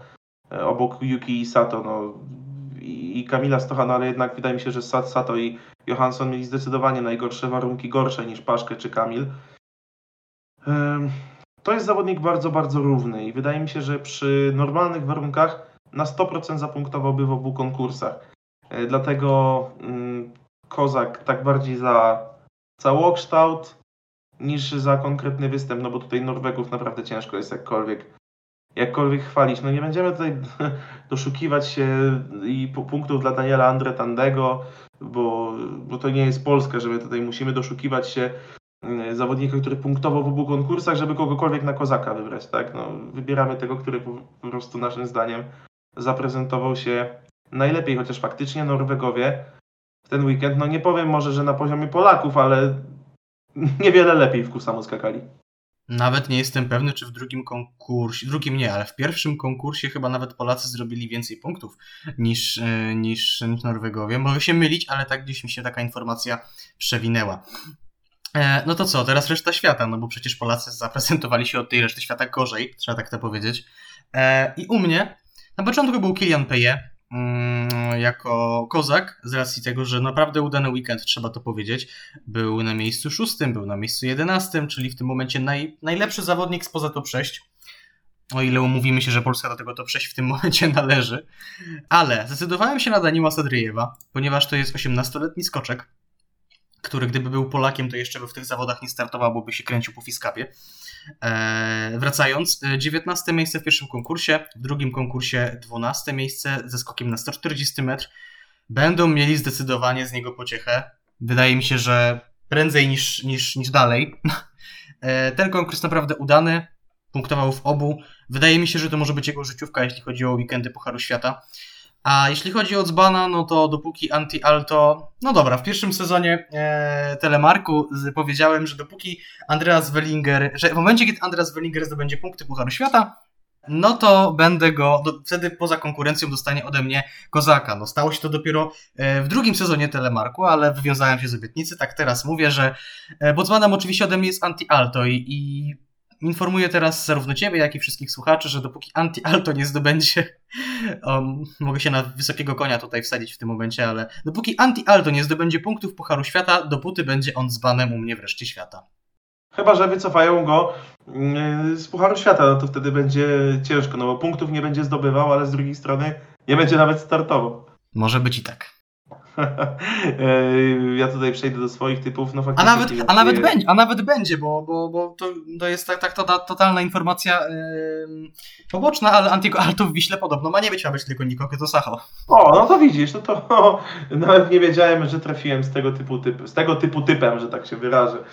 E, masło maślane. Dobra, e, jeśli chodzi o mnie, wiesz co, myślałem też nad Kilianem Pejem, no bo miejsce szóste, miejsce jedenaste, najlepszy zdecydowanie zawodnik z tych nacji spoza top 6. Nie ulega to najmniejszym wątpliwościom. E, Kilian Peje po prostu kozakiem jest i basta, zwłaszcza, że wraca po kontuzji. Ale faktycznie, masz rację. Daniel Sedrejew to jest gość, który ma, jest bardzo młody, 18 lat, niedługo dopiero 19. E, W miejsce 12 e, w pierwszym e, konkursie, e, jeśli się nie mylę. Miejsce, nie, przepraszam, miejsce 19 w pierwszym konkursie, miejsce 12 w drugim konkursie, więc dwa razy w drugiej e, dziesiątce. Mm, Skakał naprawdę na fajnym poziomie. No, nie, może nie jakimś bardzo, bardzo nadzwyczajnym, ale wydaje mi się, że jak na ten wiek ten rezultat jest dobry, a jak na nację, jaką reprezentuje, czyli Rosję, no to nawet zdecydowanie ponadprzeciętny. Więc on tutaj jak najbardziej kozakiem jest. E, Natomiast dzbanem ode mnie, żeby się tutaj, żeby nie powielać schematu z Antim Alto, będzie tutaj przystojny młody zawodnik, który nadal jest uważany za wielki talent, mimo tego, że ma 24 lata e, i tak naprawdę nie wiadomo, czy cokolwiek jeszcze z niego będzie. Nie wszedł do obu konkursów Kusamo, Alex Insam. No to przejdźmy teraz do Polski. Zacznijmy od kozaków. To tyle, jeśli chodzi o kozaków. nie no, tak naprawdę musimy doszukiwać się naprawdę. Nie wiadomo, jakie, nie, wiadomo, nie wiadomo jakiego twistera musimy robić, no ale chyba Piotrek Żyła. No ten pierwszy skok w drugim konkursie na 140 metr dawał nadzieję, że chociaż Piotrek się przebudza. Bo można niby mówić o Jakubie Wolnym, ale on w pierwszym konkursie był No i jako jedyny 47. zapunktował przede wszystkim- Jako jedyny przede wszystkim z Polaków zapunktował w obu konkursach. No tak, ale jeżeli porównamy sobie Daniela Andretandę, który identyczny, identyczna sprawa, jeśli chodzi o Norwegów. Daniel Andretandę zdobył w ten weekend 7 punktów, Piotr Żyła 12, więc 5 więcej, ale jednak Piotr Żyła, Piotr Żyła musi być u nas kozakiem, bo po prostu nie ma innych kandydatów. No może Kamil Stok za ósme miejsce, ale w drugim przyjechał próg, więc też tak się to kłóci. W każdym razie od nas obu Piotr Żyła kozakiem, a z banem jest Dawid Kubacki, który ze skoku na skok, przynajmniej moim zdaniem, wygląda coraz gorzej i no, to będzie może troszeczkę obrażanie Dawida, ale po prostu nazwę rzeczy po imieniu. Jest w tym sezonie workiem ziemniaków. No niestety tak to wygląda. Przyznam szczerze, no ja myślę sobie, jak patrzę na kwalifikacje, no nie no, skończyła się taryfa ulgowa dla Stefana Huli. nie może być tak, że my go wiecznie bronimy, bo on jest taki sympatyczny, bo to jest Stefanek, bo po nim już się nikt niczego nie spodziewa. No nie wchodzi do obu konkursów, to jest jednak wstyd na tym poziomie. A potem przychodzi Dawid Kubacki i po prostu zabiera mu ten tytuł dzbana sprzed nosa. Na ostatniej prostej. jaka, szkoda, że, jaka szkoda, że właśnie dzbana, a nie kozaka. No właśnie, no właśnie, to jest to, ale no. Przecież no, gdyby ktoś odbierał tutaj tytuł y, kozaka Stefanowi Huli, to chyba z naszymi skokami byłoby jeszcze gorzej niż jest. Przypuszczam, że wtedy Stefan Hula mógł być jedynym reprezentantem, który by startował w Niżnym Tagile. E, obyśmy do takich czasów nie, nie, nie, nie doszli. E, w każdym razie, gala weekendu. Zaczynamy od zaskoczenia. Zaskoczeniem weekendu dla mnie jest Peter Preutz, e, który bardzo dobrze się zaprezentował w ten weekend. Bodajże w każdym skoku, jeśli się nie mylę, przynajmniej 130 metrów. Wow. Biorąc pod uwagę, że Pero Preutz e, gubił się często w ostatnich sezonach, zdarzały mu się wyskoki do czołowej dziesiątki, ale przeważnie albo nie wchodził, albo trzecia dziesiątka, albo coś w tym stylu. No to teraz trzeba powiedzieć, że debiutancki dla niego weekend w tym sezonie e, bardzo udany na miejscu 11 i na miejscu e, 6 e, się uplasował. No chyba powiela się scenariusz, e, że opłaca się dla skoczka narciarskiego zostawać ojcem, a następnie e, startować w zawodach Pucharu Świata, bo przecież identyczny case był z Dawidem Kubackim czy Karlem Geigerem, no i teraz Peter Preutz e, podbudowany narodzinami i teraz nie wiem, czy chłopczyka, czy córeczki, więc powiem dziecka. No to chyba po prostu ma delikatną zwyżkę formy, przynajmniej na to wskazywało Kusamo, bo to nie jest tak, że on miał szczęście. On na treningach też prezentował się bardzo dobrze. E, też wysoki za 130 metr, bardzo regularny. Zobaczymy, jak to będzie wyglądało w Wiśle. Na razie Peter Preutz e, urasta tutaj do tego, żeby wystąpić w drużynówce e, właśnie na polskiej ziemi.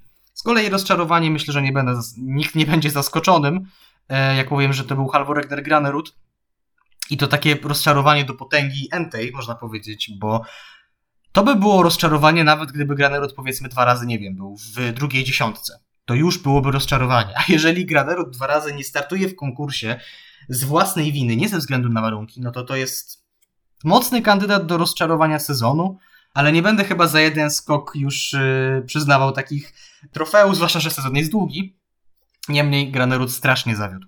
Wpadka weekendu, czyli coś, co ja próbuję przyznawać e, tak poza sportowe, można powiedzieć, e, no to miałem małą zagwozdkę. Stwierdziłem, że z dwójki warunki w drugiej serii drugiego konkursu e, połączone z dezorganizacją w FISie, a cała ta sprawa z Ryu Kobayashi, wybiorę to drugie, ponieważ moim zdaniem Kobayashi po prostu wylosował zły los na loterii. Jeżeli inne wyniki wychodzą u niego, inne testy wychodzą u niego negatywne, to na mój gust po prostu on tego koronawirusa nie ma.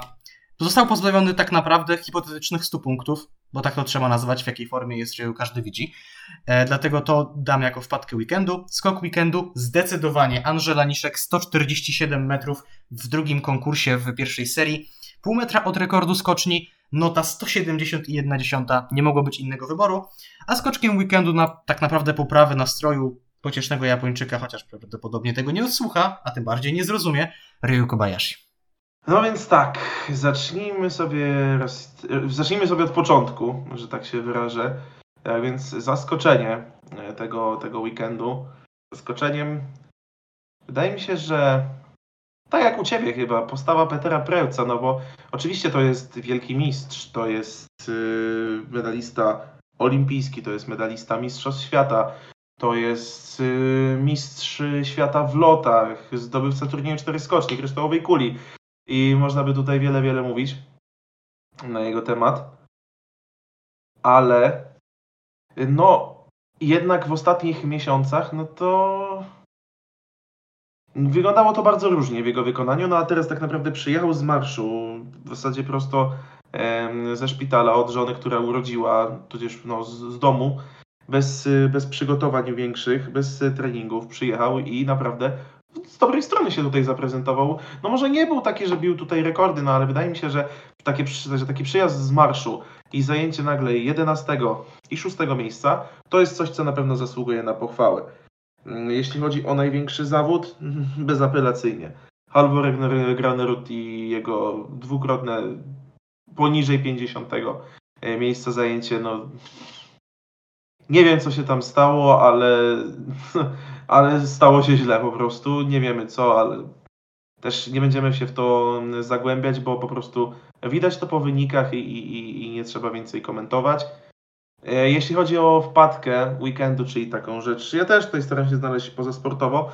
Znowu się zgodzimy, bo ta cała sytuacja z Ryoyu Kobayashi i pozbawienie go, nie wiem czy na pewno 100 punktów, bo, bo, bo to ciężko jest powiedzieć, zwłaszcza, że w tym drugim konkursie w Kusamo były bardzo zmienne warunki, ale myślę, że na podium e, na pewno byłby w stanie mm, być, a już na pewno w czołowej piątce, no to myślę, że tak no 50 punktów to, to, mu, to mu e, zabrali na pewno oficjale z FIS-u. E, Też moim zdaniem nie ma tego covid ale no, my nic na to nie poradzimy. Skok weekendu zdecydowanie Angela Niszek. No nieprawdopodobna odległość. 147, ta nota 170 e, punktów ponad na, na, skoczni dużej.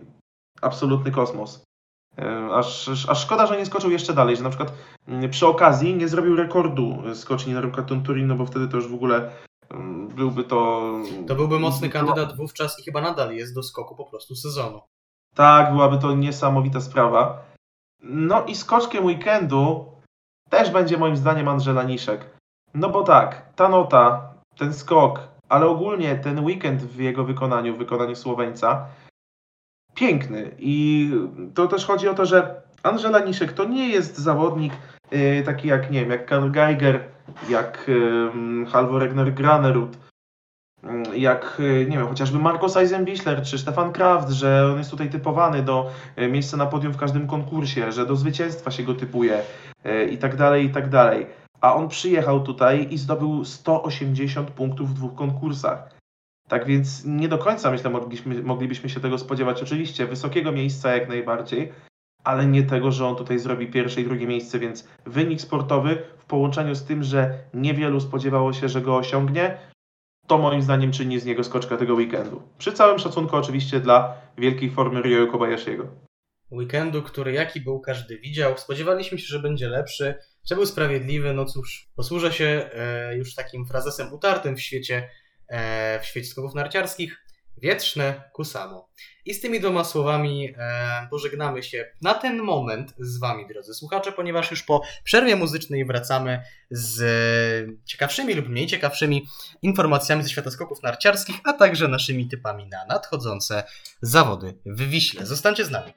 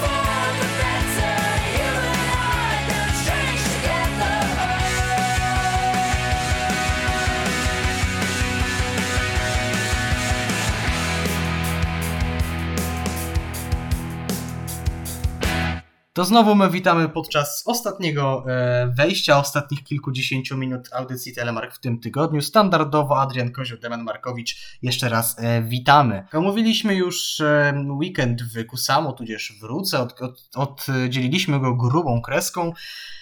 I zapatrujemy się już troszeczkę na Wisłę. I na Wisłę trzeba się też zapatrywać w kontekście Klimka Murańki, który został wreszcie zwolniony z kwarantanny w Nicznym Tagileo. Minęła go Ruka, ale w Wiśle już powinien się pojawić. No zważywszy na to, że mm, forma naszych skoczków nie jest wybitna, no to jestem spokojny, że się w tej trzynastce nominowanych do startu znajdzie.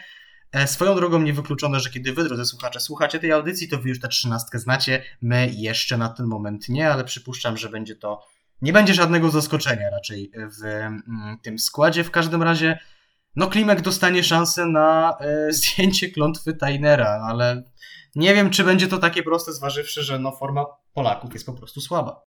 Jest bardzo słaba, ale mówisz, że nie będzie zaskoczenia, czyli nie spodziewasz się na przykład Tymka Cięciały. E, Tymka Cięciały nie, ale nie, nie uważam, żeby zaskoczeniem było, jeżeli Janek Habdas się tam znajdzie. Zaskoczeniem dla mnie nie będzie, jeżeli nie będzie tam Janka Habdasa. Też mi się tak wydaje. Też mi się tak wydaje, zwłaszcza, że młody Polak na początku tego sezonu prezentuje się, nie powiedziałbym, że jakoś wybitnie, ale na pewno yy, na swój sposób obiecująco i uważam, że zasługuje na to, żeby chociaż dać mu szansę, żeby się otrzaskał. Yy, no bo kiedy jak nie teraz, bo potem, po, potem wyrośnie taki kolejny, nie wiem, zawodnik pokroju nie wiem, Rafała Śliża, czy innych mu podobnych, że do 25 roku życia, czy dalej później będzie uważany jeszcze za talent. I, i jeśli, jeśli jakkolwiek chłopak ma talent, dać mu szansę już teraz i nie gasić go za szybko, bo, bo to się kończy po prostu czasami źle, a wiemy jak psychika jest ważna w zawodowym sporcie, zwłaszcza w takim sporcie jak skoki narciarskie. E, wiemy to po przykładzie, no nie musimy daleko szukać. Dawida Kubackiego czy e, Jakuba Wolnego. Dawid Kubacki, który e, w momencie, kiedy przepracował z psychologiem swoje, no to zaczął nagle wygrywać, mimo tego, że mówiąc kolokwialnie, często siadała mu psycha. No i Kuba Wolny, który raczej jest negatywnym odzwierciedleniem tego przykładu. Ale do tego jeszcze na pewno wrócimy. No tak, Klimek Murejka raczej na pewno się w tej trzynastce znajdzie. I powiem tak, My bardzo często jesteśmy optymistami, często nawet niepoprawnymi, ale wydaje mi się, że tutaj licząc na dobry wynik nasz, na dobry wynik, nie to, że na przyzwoity, ale licząc na dobry wynik, no to po prostu byłoby to już y, zakłamywanie rzeczywistości. No niestety, jesteśmy w takiej sytuacji w tym sezonie, że chyba nie mamy wyjścia i 18-letni, dobrze zapowiadający się jak na nasze warunki skoczek, musi dostać szansę, jeżeli jest do tego uprawniony. Takie jest moje zdanie, takie jest z tego, co wnioskuję również i twoje zdanie. Zobaczymy, jakie zdanie ma w tej sprawie. Zobaczymy, jakie w tej, zdanie, w tej sprawie mają, ma zdanie Adam Małysz, Michał Doleżal i Apoloniusz Steiner. W każdym razie, Klemens Murańka wraca do Pucharu Świata, a z tym Pucharem Świata przynajmniej tymczasowo żegna się Ryu Kobayashi, który niestety, ale teraz on będzie musiał siedzieć na kwarantannie i w Wiśle go nie zobaczymy. Tak naprawdę szczęście w nieszczęściu, że w Wiśle będzie tylko jeden konkurs indywidualny, e, bo ta hipotetyczna strata punktowa będzie mniejsza niż jeżeli byłyby dwa konkursy indywidualne, jak to było w Ruce czy w Nicznym Tagile.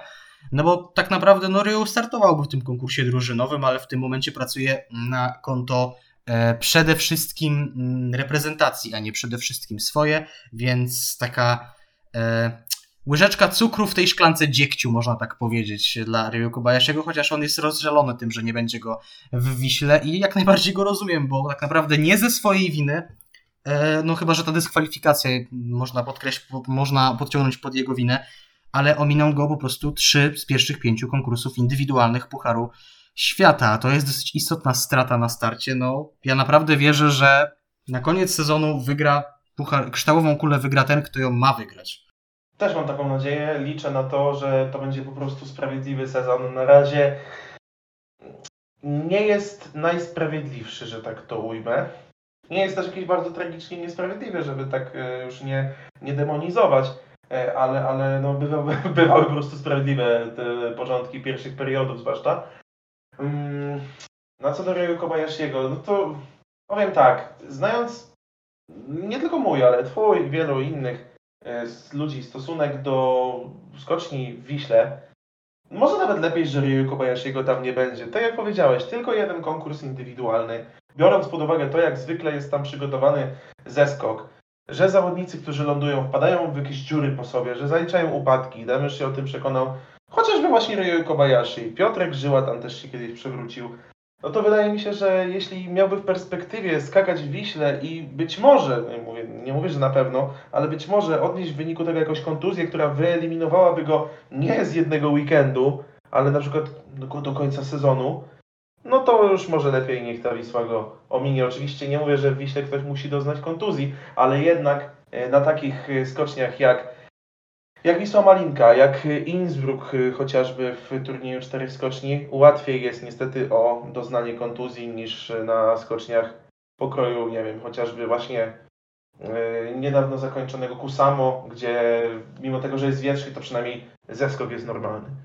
No właśnie, a skoro o tej Wiśle Malince mówimy, no to trzeba sobie zadać fundamentalne pytanie jaki my skład wystawimy na konkurs drużynowy. Tak naprawdę, no mówię, wcześniej mieliśmy problem z wystawieniem czwartego do drużyny, a teraz no, z wystawieniem trzeciego i ty mówisz, że z wystawieniem drugiego także, bo pierwszego w sumie też, bo tak naprawdę nie ma takiej sytuacji, żebyśmy jakiegokolwiek zawodnika mogli, mogli w 100% być pewni, że nie zawiedzie w konkursie drużynowym. Po raz pierwszy od przynajmniej 6 lat. Nie ma takiej, takiego, takiego skoczka, że my jesteśmy pewni, że on y, skoczy na swoim poziomie. Przynajmniej. To jest niesamowicie smutne.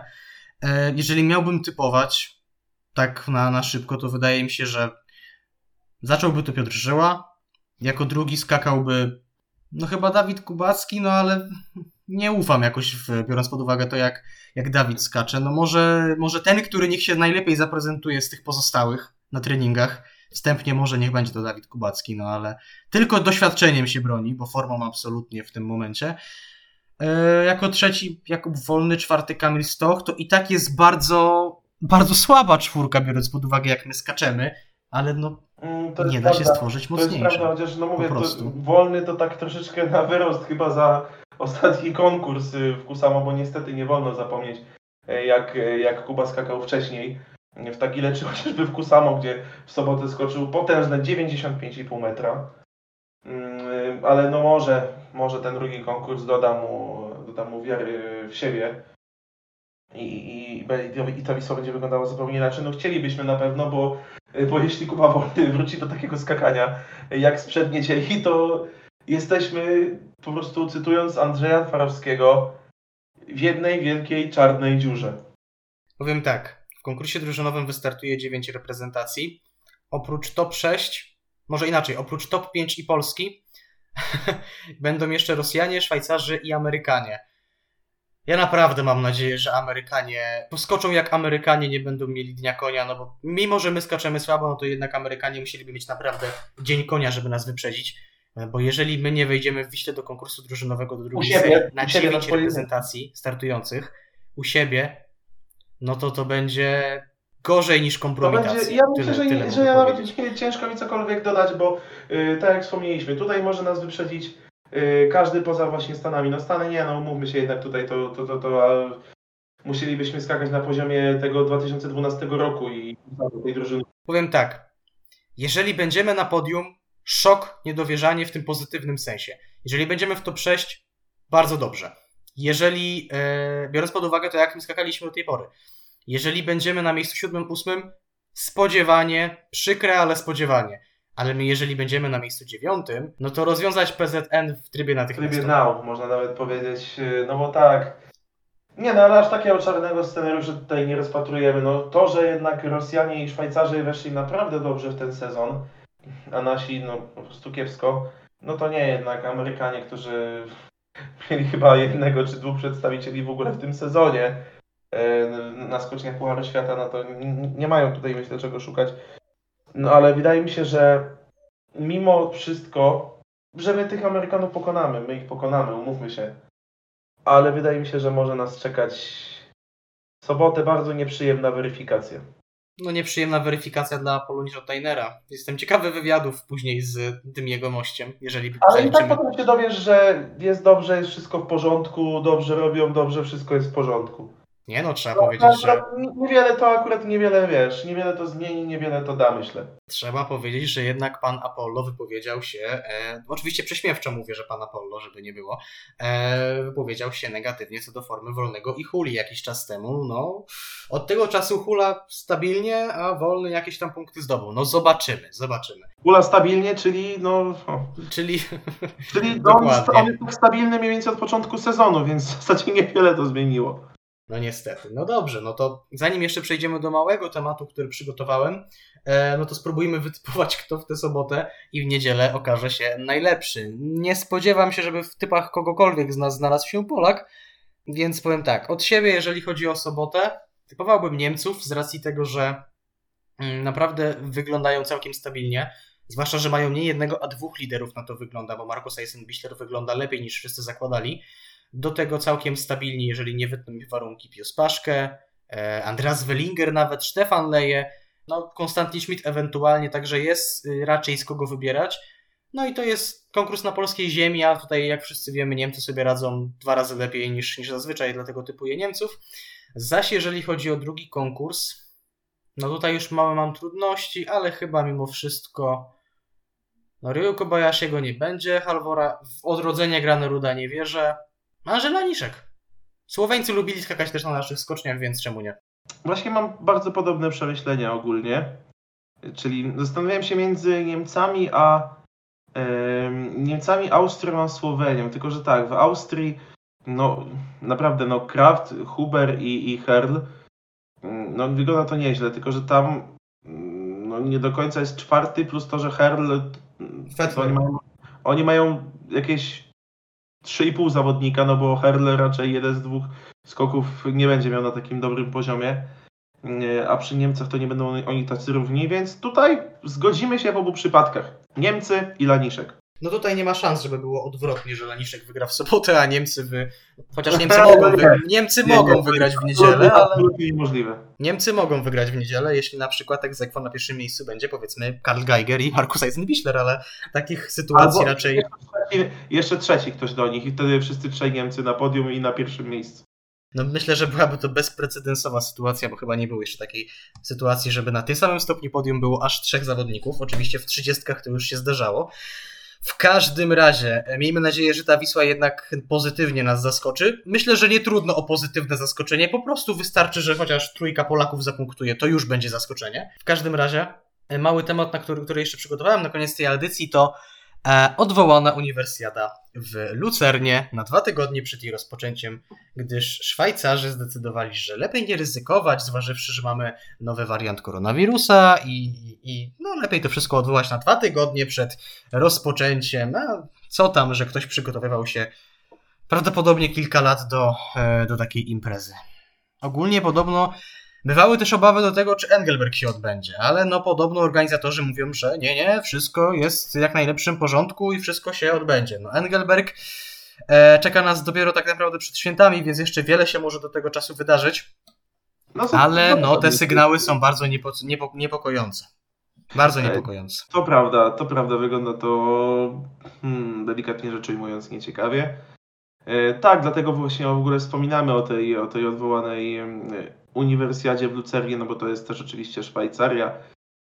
Em, no a Engelberg, jak wiadomo, także jest Szwajcarii na tym Grostitlis szanse. Powiem tak, wspomniałeś o tym, że nie, nie, nie, wszystko się odbędzie, wszystko jest zaplanowane to, moż, to można, można, można na to po prostu podstawić cytat. Nie, nie, nie, wszystko się odbędzie, wszystko jest zaplanowane. Organizatorzy, y, organizatorzy Rower 2021. A potem doskonale wiemy, co się, co się wydarzyło, tak? Y, Że, że zostało ono odwołane, chociaż no nie sądzę, żeby Szwajcarzy byli aż takimi boidutkami jak Norwegowie pod tym względem.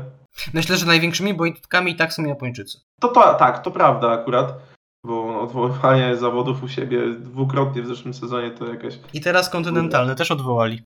Tak, i Kontynental także odwołany, więc to, to, to prawda. Ale jeśli chodzi o Europę, to, to chyba ciężko znaleźć e, większych cykorów niż Norwegowie, e, jeśli chodzi o COVID i, i, i e, o COVID w skokach konkretnie. Tak więc no, zobaczymy, jak z tym Engelbergiem będzie, chociaż przyznam szczerze, Engelberg od 2015 roku stracił swoją magię i wydaje mi się, że nie tęsknilibyśmy aż tak bardzo za Grostitli z szance jak, jak jeszcze w, chociażby w roku 2013 czy 2014. No jak to przecież Polacy gdzieś muszą, muszą, muszą się odbudować. No tak, to prawda, no ale mi się jakoś źle ogląda te zawody. Poza tym Engelberg zawsze słynął z tego, że te konkursy odbywały się w dzień. To było wszystko takie w takim przedświątecznym klimacie. A jak zrobiono z tego nocny konkurs, ja na przykład nie jestem fanem konkursów nocnych, dlatego że jest ich po prostu za dużo w Pucharze Świata. Każdy konkurs jest nocny. Wszędzie już sztuczne oświetlenie, każdy konkurs jest 16, 17. y, Kończy się konkurs, jest 19. Już pomału trzeba yy, ogarniać się, bo następnego dnia coś tam trzeba zrobić, tak? A jak był konkurs o godzinie 13, 14, no to potem jeszcze człowiek cały dzień miał dla siebie. Więc y, dlatego nie jestem zwolennikiem konkursów nocnych. Gdyby było ich mniej, ok, są takie miejsca, gdzie konkursy nocne ogląda się fajnie, chociażby zakopane, ale w Engelbergu klimat nocny kompletnie moim zdaniem nie pasuje. Mamy nadzieję, że forma naszych skoczków dopasuje się do e, skoczni imienia Adama Małysza w Wiśle i nasze głosy dopasują się również do Waszych uszu, drodzy słuchacze, w przyszłym tygodniu, ponieważ jeśli chodzi o ten telemark, to byłoby na tyle. Mamy nadzieję, że będziemy w przyszłym tygodniu po prostu w lepszych nastrojach niż w tym i w poprzednim i mam nadzieję, że nie będę musiał tak wliczać do końca sezonu. E, dzisiejszego wieczoru, bo słuchacie najprawdopodobniej wieczorem tej audycji, e, umilili Wam czas Adrian Kozioł. Kłaniam się nisko, życzę fajnych konkursów, dobrego weekendu. Bawcie się dobrze. i Damian Markowicz. Do usłyszenia już niebawem.